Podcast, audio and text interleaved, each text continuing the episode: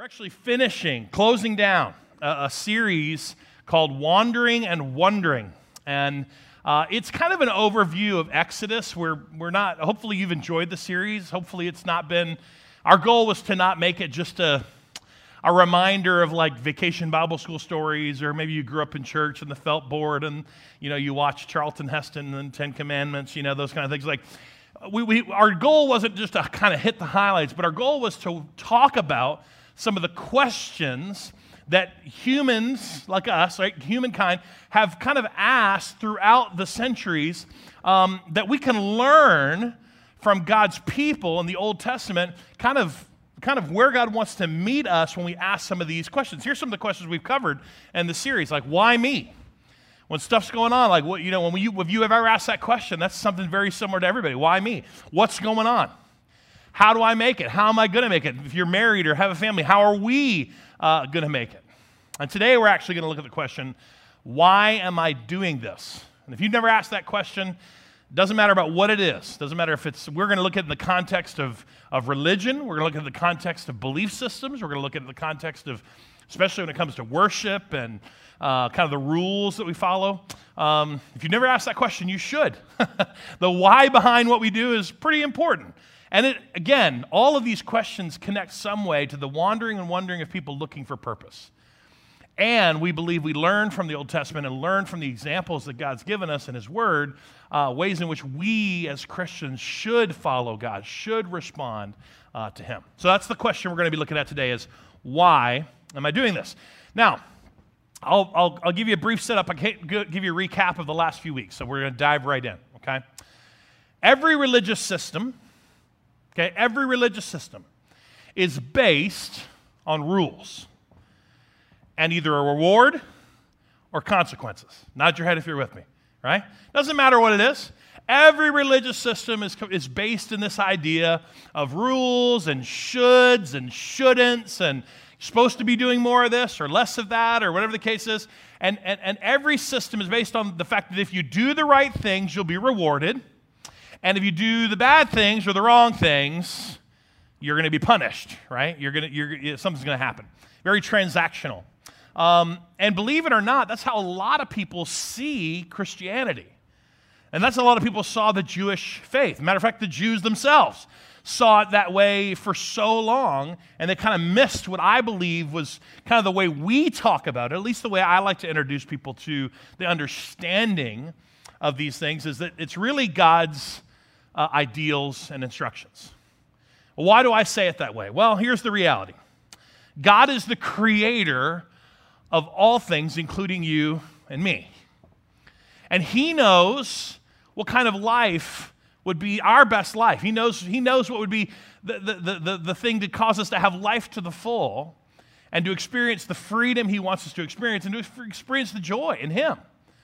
And then guess what? Because he knows that, because he's our creator, he knows that, he gives us instructions on how to live so that we can experience it. Isn't that amazing? Right? That's, I mean, that's, so I, I know I'm kind of dumbing it down, but like that's just the way I like to help people understand. Even we go back and look at the Old Testament, especially this point in history as we're studying the Exodus, and God gives the law and He gives some instructions for worship and how to live you need to see the heart of God behind that. You need to know why those things were given. So we're jumping into the story. Let me go ahead and tell you where we are. I, last week we talked about um, the, the people of Israel had come out of Egypt. They've gone through the Red Sea. They've celebrated. They've, they've freaked out. There's no water. God provides water. They freaked out. There's no food. God provides food through manna and the flaky stuff and the quail. And then I kind of fast forwarded last week and talked about that how we're going to make it fear based living that kind of plagues the Israelites the whole time uh, they're out in the, uh, in the wilderness. But I want to jump back into where Moses is taking God's people is to the mountain of God. Now, if you remember the very first week, if you were part of the series, that was the whole goal, right? God said to Moses, I'm going to have you deliver the people, and they're going to come back to this mountain, and they're going to worship me, and I'm going to be their God. So that's where we're kind of jumping in, is basically right when they get back to the mountain, to Mount Sinai, and we're going to jump into the story. Moses climbed up the mountain to appear before God. And this is Moses basically going up, and God says the same thing he's been saying I am the Lord your God. Remember, that's the echo in Exodus. I am the Lord your God. I am the Lord your God. Uh, you saw what I did the Egyptians. You saw what I did, you know, to provide for you. Tell the people to get ready because something's going to happen. All right? So in, in verse 7, we're going to skip down. He says, Moses returned from the mountain. And he called together the elders of, of the people and told them everything that God had commanded him. And all the people responded together, right? I'm not, let's read it all together like we're the people of God. You guys ready? So everybody responds together like this. Ready? We will do everything the Lord has commanded. Ooh, that's good. Let's do it one more time. You ready? We will do everything the Lord has commanded. So Moses brought the answer back to God. Okay, they've agreed. Now, the Lord said to Moses, I'm going to come to you in a thick cloud, Moses, so the people themselves will hear me when I speak with you. Then they will always trust you. Moses told the Lord what the people had said. Then the Lord told Moses, Go down and prepare the people for my arrival, consecrate them today and tomorrow, have them wash their clothing. There's a few other things he gives them. He says, um, Keep going. Be sure they're ready on the third day. For that day, the Lord's going to come down on Mount Sinai as the people watch. Now, again, this is, I'm going to kind of go against some of the maybe the things you you, you thought you remembered from Sunday school or what you saw on TV when you watched the story kind of thing. Um, but just to let you know, because we're doing a quick flyover of, over a lot of detailed chapters. And I'm going to tell you why in a minute, but it's a little bit, just to tell you ahead of time, it gets a little exhausting uh, because the last 20 chapters is a lot of Moses hearing from God and then Moses telling the people of Israel. And then he, he hears the people of Israel and he goes back to God. And I don't find it very efficient, but Moses decides to write all of it. Does that make sense? Like he writes all of it. Here's what I'm talking about. Here's what God said. And then Moses says exactly what God said. So I'm going to jump around a little bit so we can get the gist of things, but just understand that's a lot of the narrative you're going to see. God says this, so Moses goes and tells them that. So that's what we're seeing. But one of the important things I want you to see is that God said, I'm coming. Consecrate yourself. Be ready for the third day. I want the people to hear me. I want you to remember that. We're going to jump into this next verse.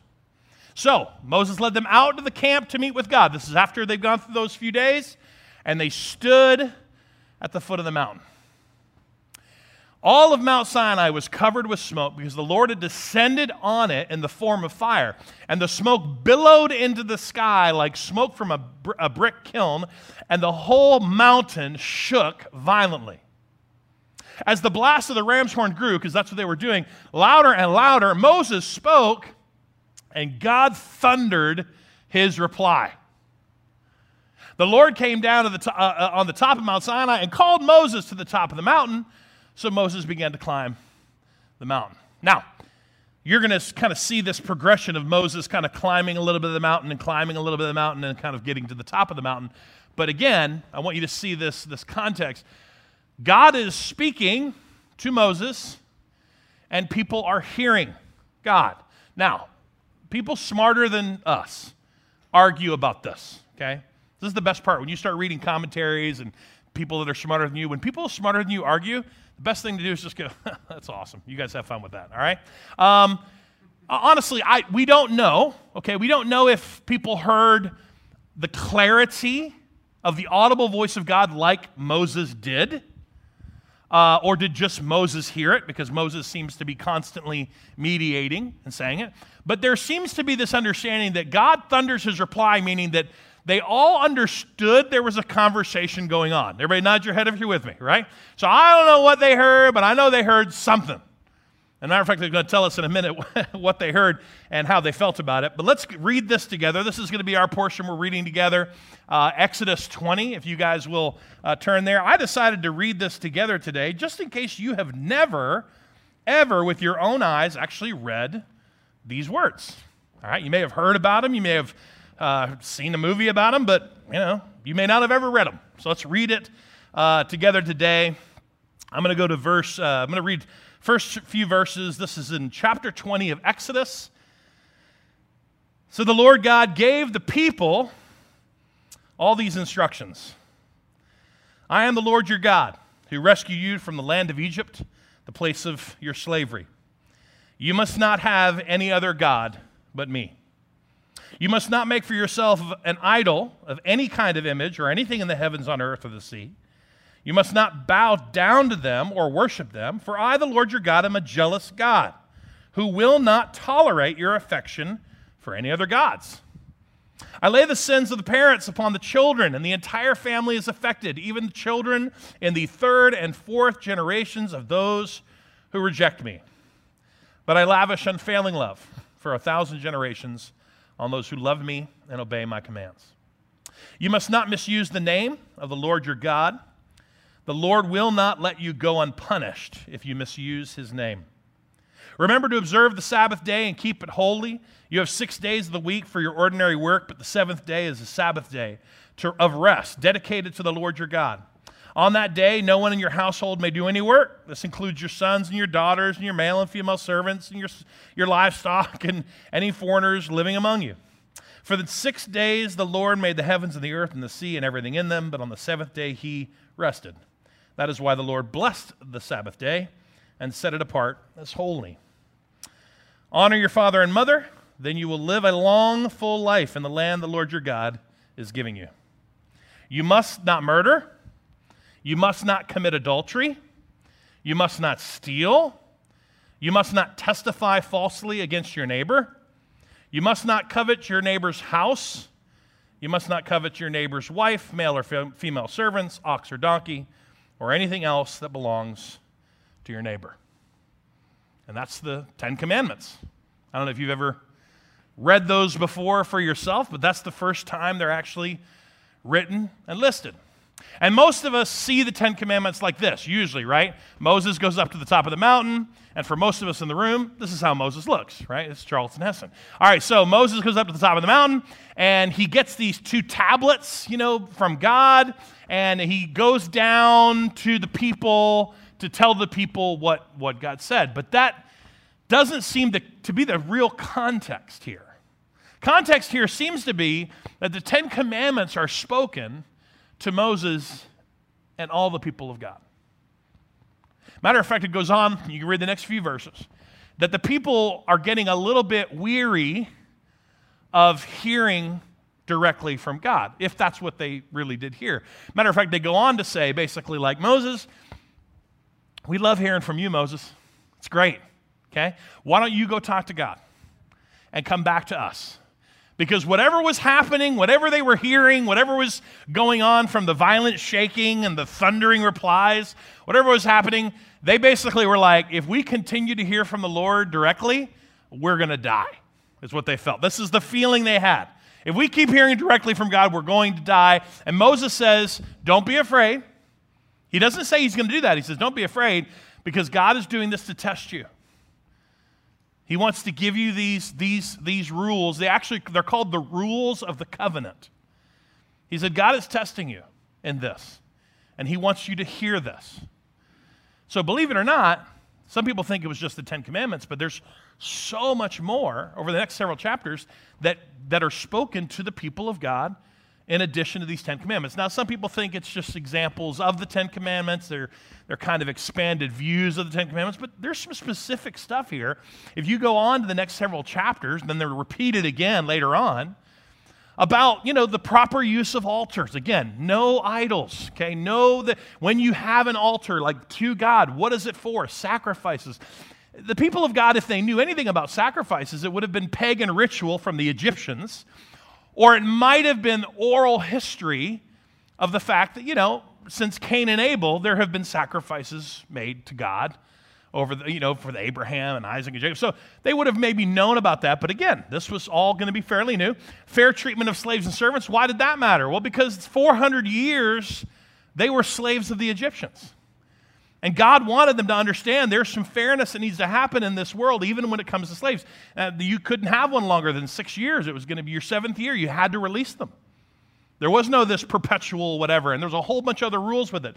Justice for personal injury. This is where you start seeing the, the, the, language an eye for an eye, and a tooth for a tooth, and a pinky toe for a pinky toe. Everybody with me? Like that was, that was kind of like, that's where you get some of that Old Testament language of, of, of, of God laying it out. Like there has to be some justice and, and some understanding of, of personal injury and protection of property social responsibility, how we're to treat foreigners and treat one another, justice for moral issues, don't lie, don't corrupt things, don't allow those things to happen. There were festivals that God wanted them to observe that again pointed them back to God. It was like the festival of unleavened bread, and there's some reasons for that. And then there was festival of the first harvest to thank God for all He's done, and festival of the second harvest. And again, there's some other things with it, but it's great. He closes out the rules of the covenant. Just think about this for a minute. He closes out all of these, the law, the instructions, the rules of the covenant. He closes it out with this Hey guys, you're going into the land I promised you. I'm going to go before you. I'm going to send an angel ahead of you to just do all the heavy lifting right? Like he's very much like, I'm going to prepare it. There's going to be an, I'm, I'm going to be sending an angel to go right in front of you the whole time. Trust me. And he gives them the law. God's law is not only misunderstood today, but it's oftentimes, and it was even misunderstood by the Jewish nation consistently. Because as things changed over centuries and centuries and centuries, kind of the, I would say the details of it, they, they, they missed the heart of God behind it. So I'm going to I'm gonna just take a step back real quick. So we're going to go through the narrative a little bit today, but there's two times in which I kind of want to step back and just talk about how things are a little bit different for us today, but are still the same in terms of how we view God's heart behind what we read and what we're learning, even from the Old Testament. Okay? God's law. The reason for God's law was again, this is a slave nation, 400 years of slave culture. All they knew was how to be a slave.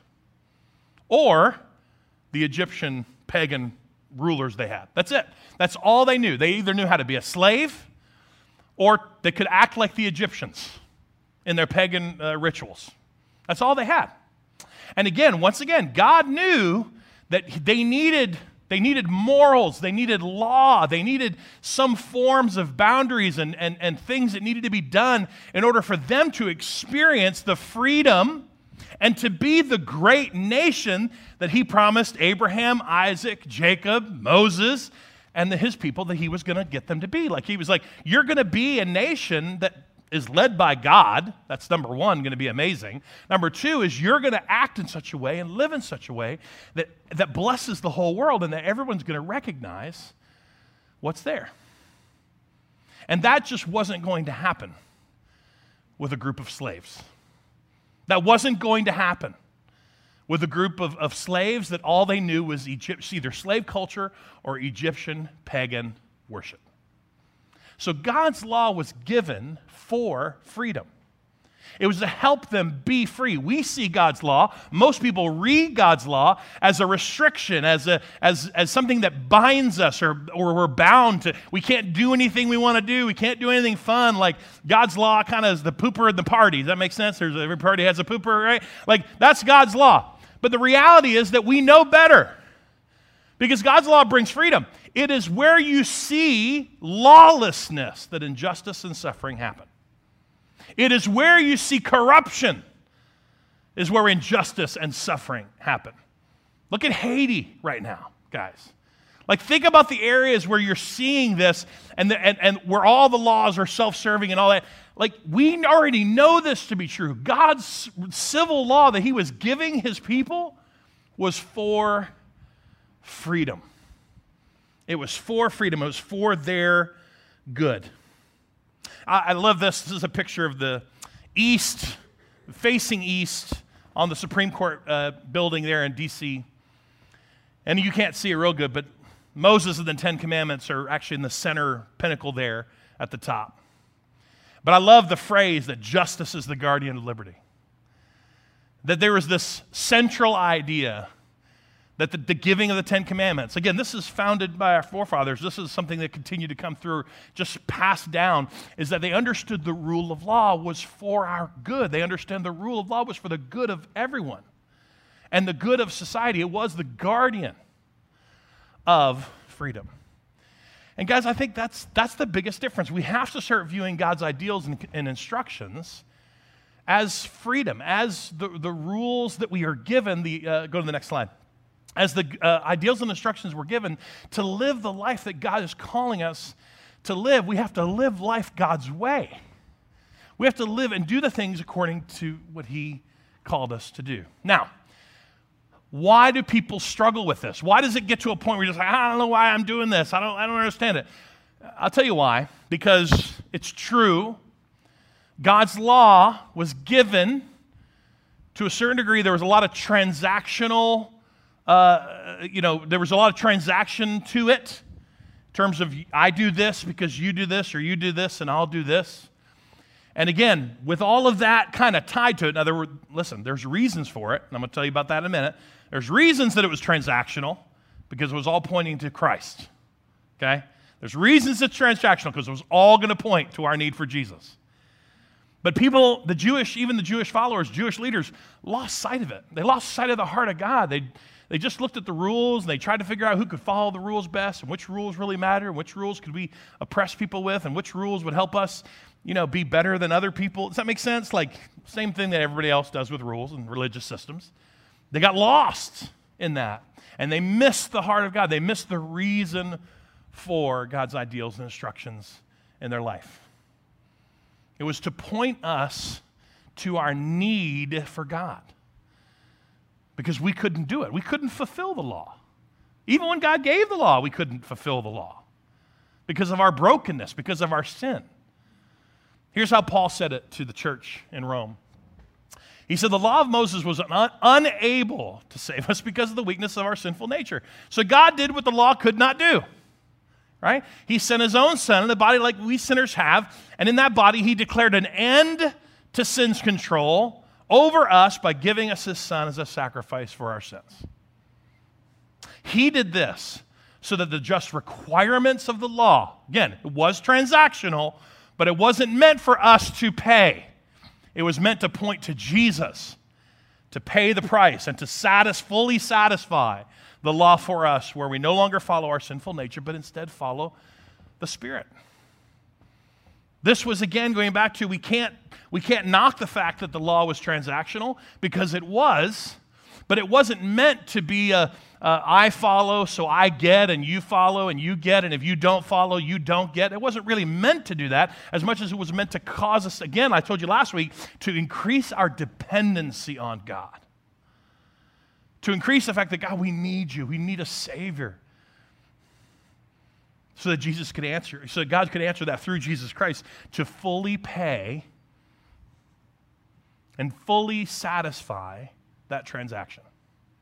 Now, does that mean the law doesn't matter in terms of don't murder, don't kill? You know, no, of course the law matters, right? Of course, of course the law matters. The law was still given for freedom, it still has benefit. Matter of fact, Jesus' brother, uh, James, said it this way If you look carefully, if we look carefully into the perfect law that sets you free, and you do what it says, and don't forget what you heard, God's going to bless you for doing it.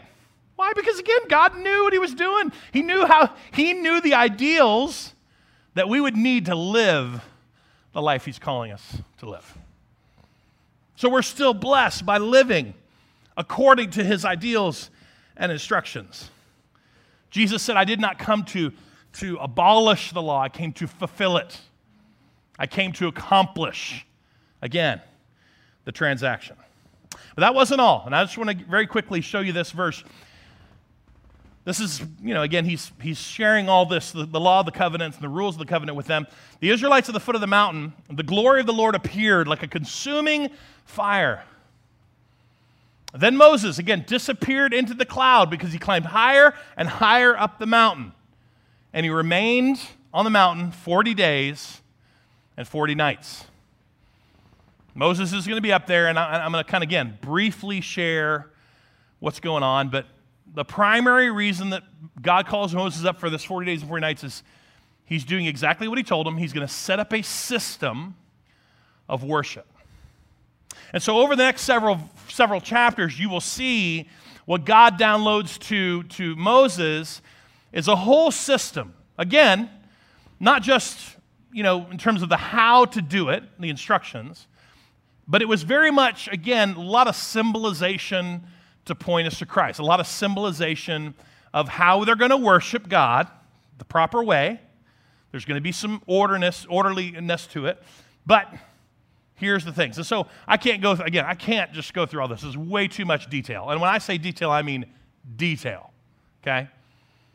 The Ark of the Covenant how to build it, what it looks like, what it's for the table of the shewbread, which would be in the uh, outside of the uh, the, uh, the holy of holies, the lampstand and the lamps, the tabernacle and tents and the veils that were going to separate the holy of holies and the other parts of the tent where the high priests were only going to be allowed to go. There's altars. Again, what do you do with the altar? What is it for? How do you properly use it in the courtyard?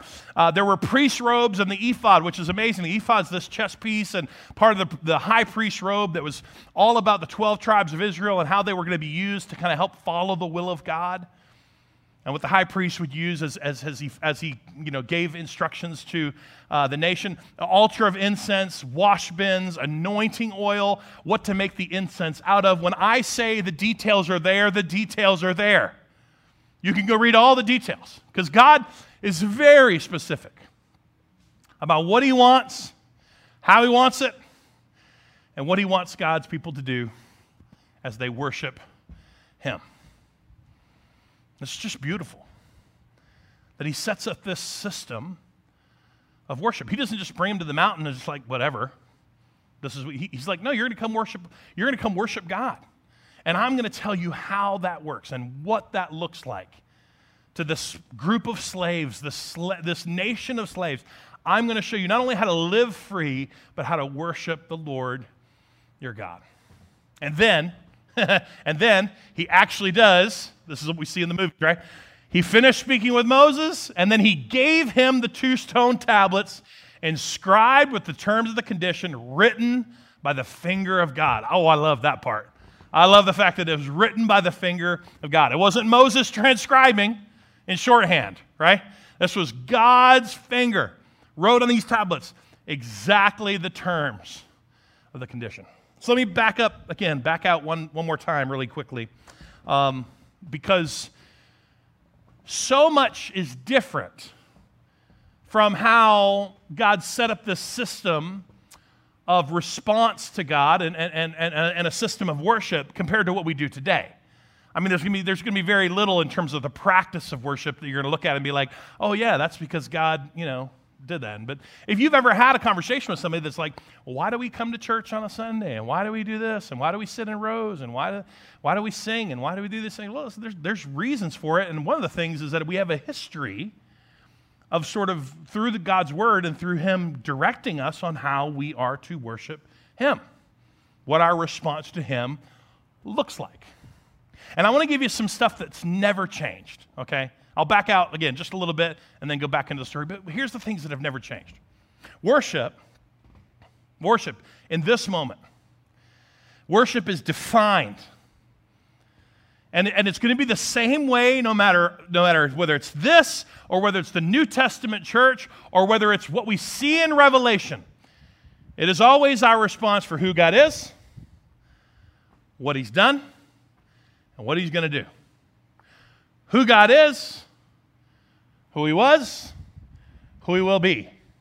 I am, I have always been, I will forever. Does that make sense? It's always the same. Worship, worship in every generation, every civilization, every every time we look, even into Revelation, where everybody's going to worship God. Why? Because of who He is, what He's done, and what He said He was going to do.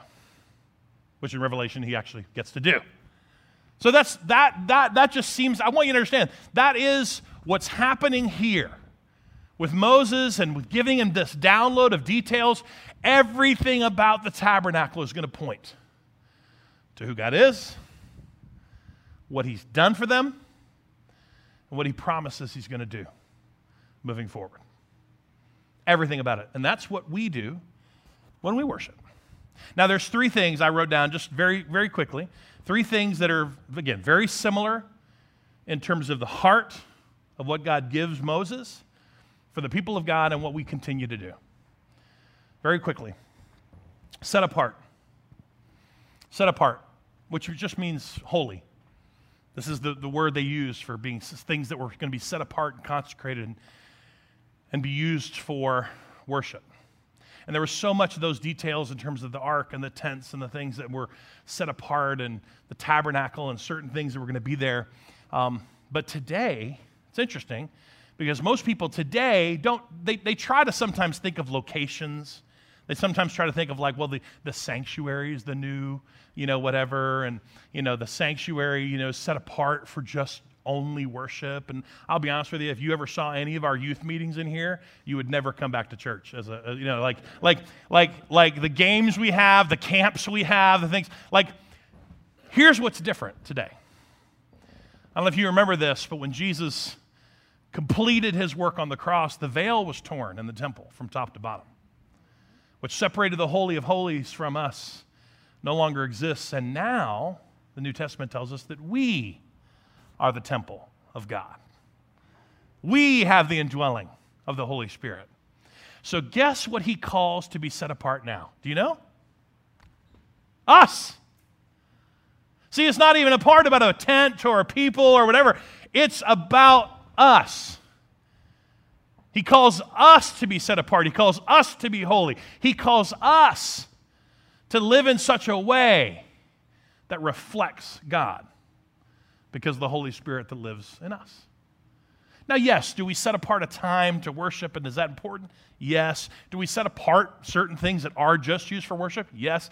I'm not saying that there's not elements of that in church, in our modern church, but you need to understand, like, this part of this idea of something being set apart, it no longer is kind of stuck on the physical. It's now about you and me, which leads me into, oh, sorry, I, I had a little picture of the uh, tabernacle I wanted you to see because that, that was so important in terms of what God gave Moses in terms of how he was going to set things uh, apart. But here's the next one I'll show you sacrificial. Sacrificial was an element of worship that was always going to be there, no matter what. No matter what. There was going to be a sacrificial element, a costly element of worship. Now, I'm going to show you a quick picture. I got permission to do this, by the way. Just want everybody to know I got permission to do this. About a month ago, uh, Pastor Mike's daughter went to go, uh, they went up somewhere in the mountains and they, to a place where you could pet and find all the, and, and they posted this online. And I saw this amazing picture of Hannah you know, holding this little lamb. And just like you, I thought, what a perfect visualization of taking the lamb to slaughter. Isn't that, wasn't that what you thought too? You know? And so I was like, wow, what a great visual for what I'm getting ready to preach on. No one else thinks like that. Anyway, uh, I immediately texted Mike and said, hey, can I show this? And he said no. And then he asked permission, and, and I got permission. But, uh, but, I mean, it's not any different than it would have been then. It's not any different than it would have been with a family who, who had to take one of their lambs, a spotless lamb, one of the better lambs, and walk it to the, to the tabernacle and hand it over to watch it killed and sacrificed. Why? Because they're sinners. To atone for their sin. Now, I'll be thank. I'm just going to let you know. I'm really thankful that's not the way we do things today right? Nobody bring a lamb next week, okay? It's not, it's not happening. But you know, worship is still the same. We Gentiles all get to come here and worship God because the perfect lamb paid the price. See, we, we gather and worship because the price still needed to be paid. But Jesus paid that price for us. So worship is still sacrificial. And instead of coming into church, because so many modern people view church as a, well, I'm, what am I going to come in and receive and what am I going to get out of it? We need to understand that the reflection of, of what we do in this moment, the reflection of God's people coming together to worship is supposed to be the sacrificial celebration of what God has done for us. And now the t- New Testament tells us that we are to pour our lives out as a living sacrifice for Him. So instead of coming in and what's in it for me and what am I going to get out of this today, the, the, the goal should always be God, what am I bringing to you? In light of what you have done for me, what am I bringing? What's costly in worship? That's always going to be there. And the third, just very quickly, is orderly, structured. Right? I mean, there's so much stuff about the high priest and the ephod and the rules, and I mean, it was orderly. And what you see in the New Testament, again, is Paul has to kind of address it in the church sometimes. I mean, gosh, Corinth was so messed up. There was people in the corners, you know, talking in tongues, barking like a dog, and somebody was over here yelling. People were just yelling prophetic things out and trying to t- yell over top of one another. And Paul writes them and just goes, I hear your, your services are chaos. What are you doing?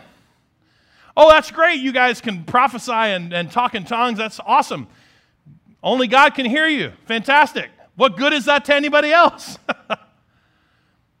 and we have a lot of churches and denominations have books of church order and things like that. Why? Because the New Testament gives us so many illustrations and so many things that we are called to do when the body gathers together. People ask me, well, why don't we, why don't we uh, observe the Sabbath like we're supposed to do? Well, I think you should observe the Sabbath. But again, we're not, the transaction doesn't happen anymore. And the Sabbath itself, the reason the church meets and gathers on Sunday is because we celebrate a risen Savior. Everybody with me? That's the reason. If anybody asks you why do you celebrate on Sunday, like, well, because the early church said that's why we come together. We celebrate a risen Savior. So Sundays when we worship didn't change that Sabbath was Friday night at sundown to Saturday night at sundown. It didn't change that. And we, by the way, we got a whole series coming about rest and Sabbath and just all that stuff. We, we got it coming. But there was some order to this. But you can't get lost in the order and in the rules of worship because Jesus made this really clear to the woman at the well who was kind of stuck on like, do you worship the mountain? Do you worship Jerusalem? What do you, you know, is there an order to this?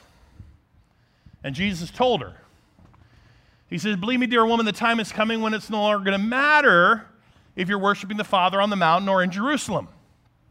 He says, The Samaritans know very little about the one you worship, but they were stuck on it being in the mountain. We, the Jews, know all about him. Salvation comes through the Jews. But the time is coming, indeed it's now here, that true worshipers will worship the Father in spirit and in truth. The Father's looking for those who will worship him that way. For God is spirit. So those who worship him must worship him in spirit and truth. He basically was saying things are going to change. And some of the practices and some of the order, but it was still going to be orderly and it was still going to be structured. Jesus says it's just going to be structured around the spirit and truth. Those are now going to be the pillars of worship. Let me dive back into the story really quickly so we can, we can close out our time. This is Exodus 32. When the people saw how long it was taking Moses to come back down the mountain, let me just do a quick pop quiz. How long was he up the mountain? 40 days. I'm so glad you guys are paying attention. 40 days. Okay? A little over a month a little over a month. And here's how they respond they gathered around Aaron. Come on, they said. Make us some gods who can lead us. We don't even know what happened to this fellow Moses, as if they forgot his name. You know, what's his name? We don't even know what happened to this fellow Moses who brought us up here out of the land of Egypt. So Aaron said, Well, take the gold from your rings of the ears of wives and sons and daughters and bring them to me. So the people took the gold from their ears and brought them to Aaron. And then Aaron took the gold, he melted it down and molded it into the shape of a calf. And when people saw it, they exclaimed, Oh, Israel, these are the gods, lowercase g, who brought us out of the land of Egypt. Aaron saw how excited the people were, so he built an altar in front of the calf. Then he announced, Hey, tomorrow's going to be a festival to the Lord. So the people got up early the next morning and they sacrificed burnt offerings and peace offerings. And after this, they celebrated with feasting and drinking and they indulged in pagan revelry. The Lord tells Moses, Where's Moses? Top of the mountain. Quick, go down the mountain. Your people, whom you brought out of the land of Egypt, have corrupted themselves. This sounds like a mother and a father, doesn't it? Your kid? Does that, mean, does that make sense? God's like, Moses, those people that you brought out of Egypt, how quickly they've turned away from the way I commanded them to live. They've melted down gold and made a calf. They bowed down to the sacrifice, uh, or bowed down and sacrificed it. They're saying, These are your gods, O Israel, who brought you out of the land of Egypt. Then the Lord said, I've seen how stubborn and rebellious these people are. Leave me alone so my fierce anger can blaze against them and I'm going to destroy them and then I will make you, Moses, into a great nation. Right? This is God's way of going, you know what? Done. Three strikes, you're out. It's over. I'm going to burn them all up. Leave me alone. I'm going to destroy them. Moses, we're going to start over with you, buddy. It was Abraham. Scratch that plan. We're going with you.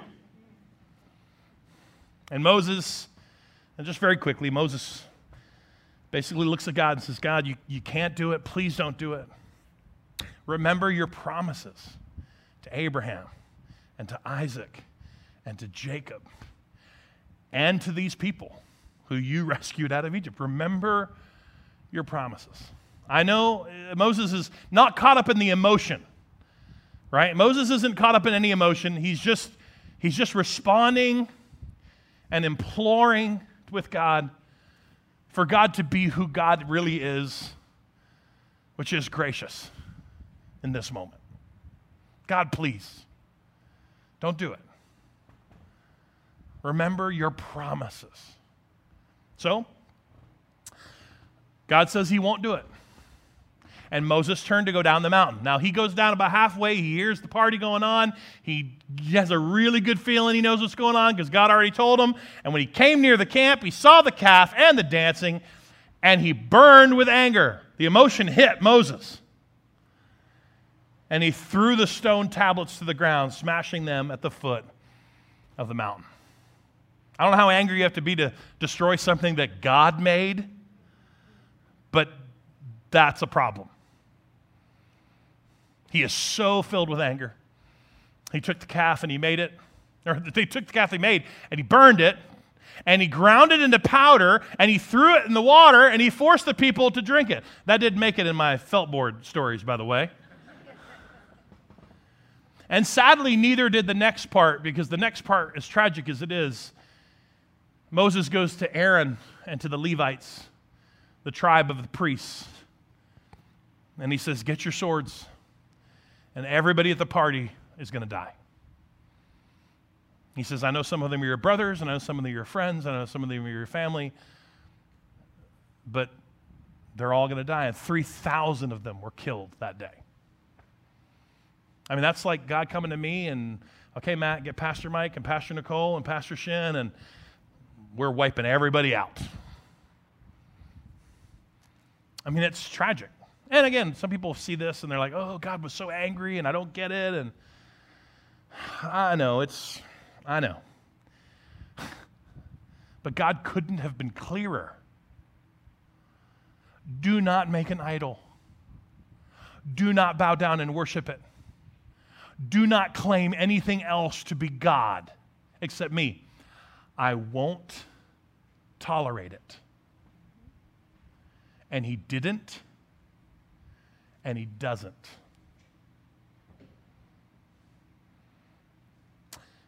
They wail, they moan, they're sorry, they repent. Moses has to go back up the mountain for 40 days. He gets a new set of tablets. Thank you, Lord, for grace. He gets a new set of tablets. And the people build and do everything that they needed to do for the tabernacle the way he was called to. And the end of Exodus basically is the consecration of this tabernacle. And it's been one year since they left Egypt. The cloud covered the ta- tabernacle. The cloud that was on the mountain comes down and covers the tabernacle, and the glory of the Lord filled the tabernacle. Moses could no longer enter the tabernacle. Why? Because that was part of the, the system of rules. He couldn't go in the Holy of Holies because that was the high priest's job. It had settled down over it, and the glory of the Lord had filled the tabernacle. Whenever the cloud lifted from the tabernacle, the people of Israel would set out on their journey, and they followed it. If the cloud did not rise, they remained where they were until it lifted. The cloud of the Lord hovered in the tabernacle during that day, and the night or fire glowed inside the clouds. The whole family of Israel could see it, and this continued throughout all their journeys. And listen, Exodus ends, and what I would love to be able to tell you is that they learned their lesson. You know what I'm saying? Like, and God did it, and they went into the land, and it was great. Well, that's just not what happened. And again, there's so much we learn from the Exodus. There's so much we learn from, the, from these stories, but I want to end with this, okay, because I just want to help you understand the importance of this before I close this out.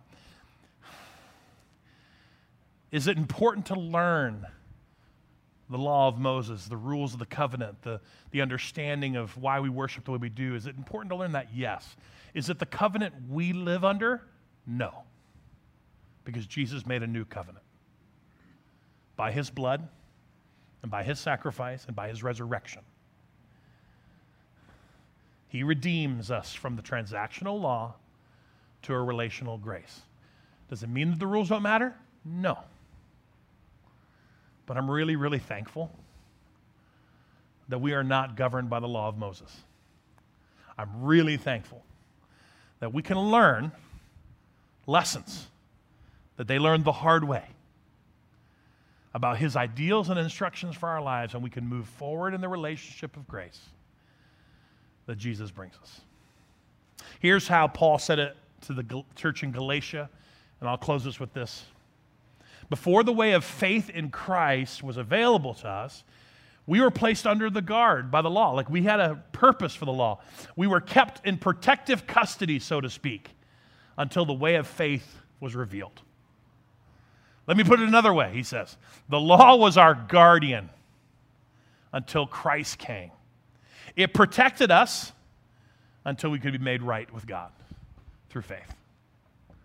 The law was needed, it was necessary. Transactional law was necessary. But if there's anything you take out with you today, I really want you to be just filled with gratitude.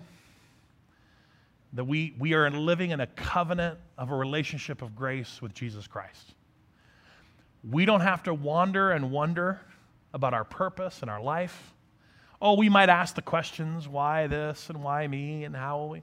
We might come up with these questions, but we don't have to be stuck wandering and wondering aimlessly because we get to keep our eyes fixed on Jesus, the author and finisher of our faith. Let's pray together.